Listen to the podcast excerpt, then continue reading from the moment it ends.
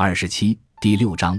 对歇斯底里病症的研究。弗洛伊德是在七十年代末第一次与布洛伊尔相见的，当时他们都在生理研究室。由于思想观点的一致，他们很快成了亲密的朋友。弗洛伊德甚至用布洛伊尔的妻子的名字安娜给他的大女儿命名。从一八八零年十二月到一八八二年六月，布洛伊尔就已经给一个女病人安娜奥治疗歇斯底里症。后来在医学史上，她成为了划时代的著名病例。这个女病人原名博达·巴本哈因姆 ,一八五九至一九三六 年。她是布洛伊尔首创的狄青法的第一位受益者。她原是一位聪明伶俐的姑娘，她患病时才二十一岁，她的病是在她去服侍她忠心敬爱的父亲时开始发作的。布洛伊尔第一次接触这个女病人时，她的临床症状极为复杂错综，包括全身痉挛性麻痹、精神抑制和意识错乱等。在一次偶然的观察中，布洛伊尔发现，如果能使她用言语表达出她在病症发作时的那些笼罩着她的幻想和妄念，就能去除她的那种意识错乱状态。由于这一发现，布洛伊尔终于创造了一套新的治疗方法。依据这一方法，把她催眠到很深的程度，然后要她告诉她，每次发作时压迫着她的心灵的到底是哪些念头。就这样，布洛伊尔用这种方法克服了她那反复发作的抑郁性意识错乱，接着又用同样的方法为她解除各种意志和肉体上的毛病。她在清醒的时候和别的病人差不多，说不出自己病源的所以然来，也无法指出这些症状和她生活上的经验有任何关联。但是一被催眠，她马上就能认出原先弄不清的关系来。事实上，她的一切症状都和她服侍父亲时所经验的故事有关。换句话说，她的每一个症状都有它的意义，都是些情绪状态的回响。十之八九都是她在父亲病榻之侧所兴起的一些非压抑下去不可的念头或冲动转移成症状性行为的结果。但是任何症状都不是单一性的有伤害性的情况的产物，而是由好些类似的情形累积形成的。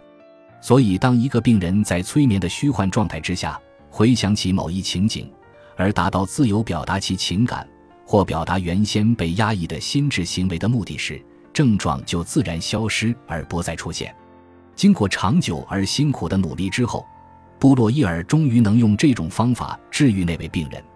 事实证明，那位女病人复原之后一直都很好，而且能担任繁重的工作。上面所说的那种让患者自己用言语表达幻觉的方法，布洛伊尔称之为谈话治疗法或烟雾扫除法。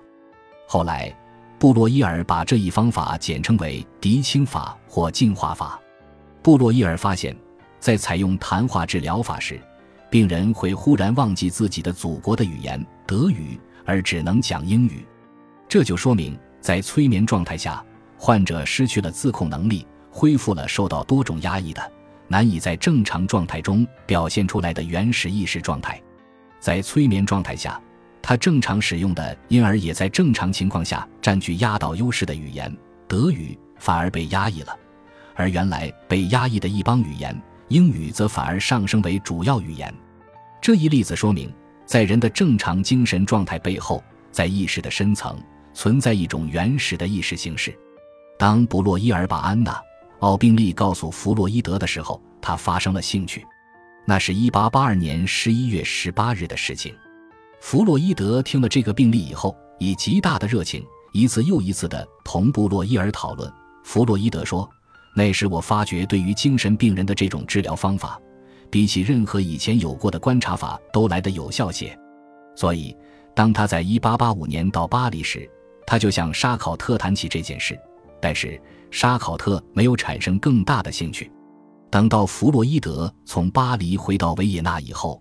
他才进一步考虑同布洛伊尔一起研究安娜奥病例。这时候弗洛伊德已从沙考特那里学到有关治疗歇斯底里病症的方法。弗洛伊德回维也纳以后，表现出他既尊敬老师又不迷信权威的态度。沙考特对安娜奥并不感兴趣，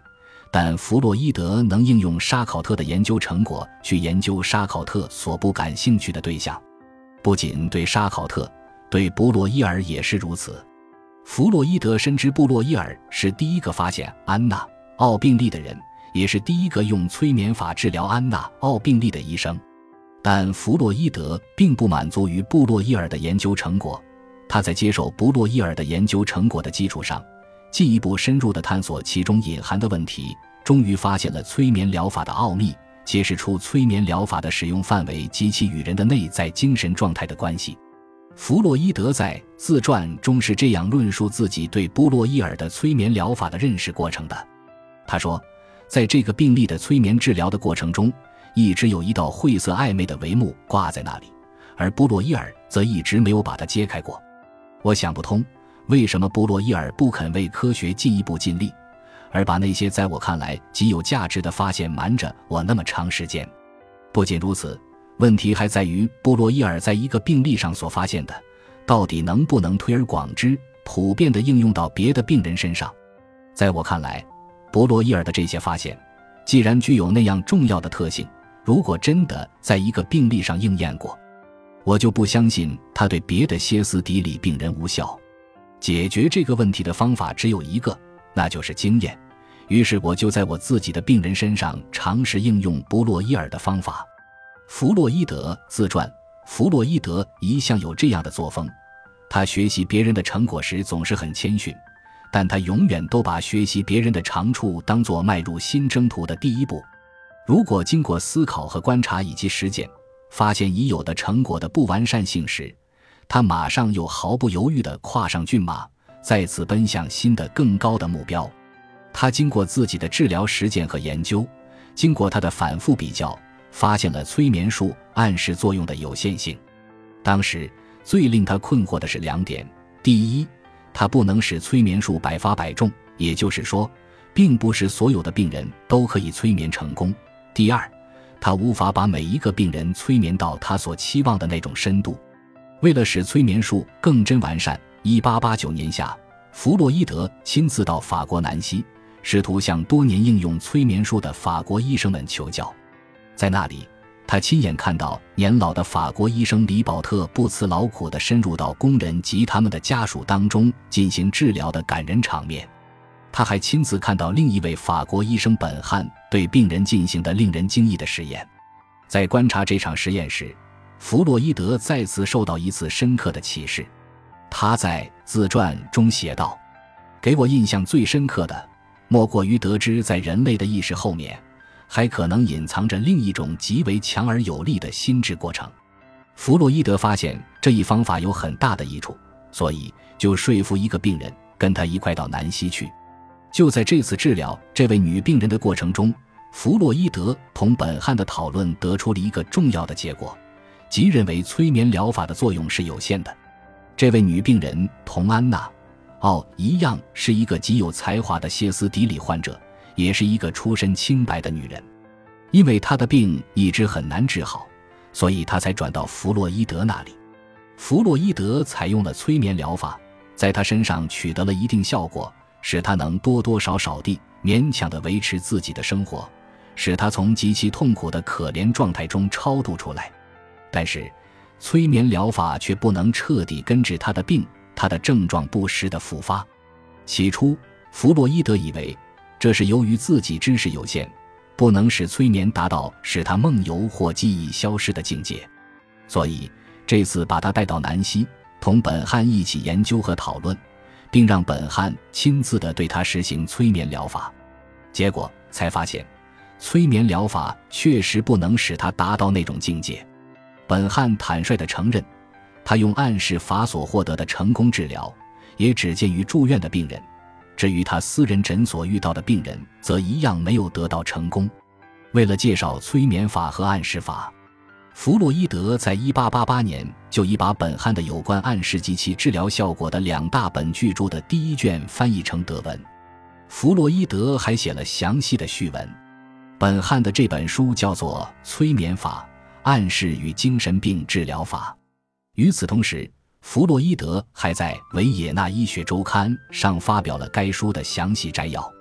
弗洛伊德在该书第一卷序文中还详细探讨了南希学派，以本汉、里保特为代表，与沙尔彼得里埃尔学派，以沙考特为代表之间的分歧意见。弗洛伊德认为沙考特等人的意见是比较正确的，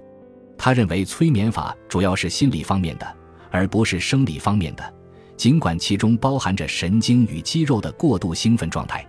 一八九一年，弗洛伊德发表了《论失语症》一书，这本书是献给布洛伊尔的。这本书详细地总结了当时被公认的维尼克和李斯德海姆学说的不足之处和缺点，在失语症的研究方面开创了新生面。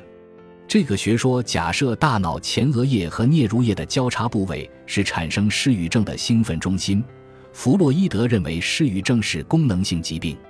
在评论过程中，弗洛伊德列举了大量的病例，指出维尼克和李斯德海姆学说本身的矛盾性。他还指出，人的观念和记忆根本不是当时庸俗的学者们所断言的那样，是什么特殊的大脑细胞的造型。感谢您的收听，本集已经播讲完毕，喜欢请订阅专辑，关注主播，主页更多精彩内容等着你。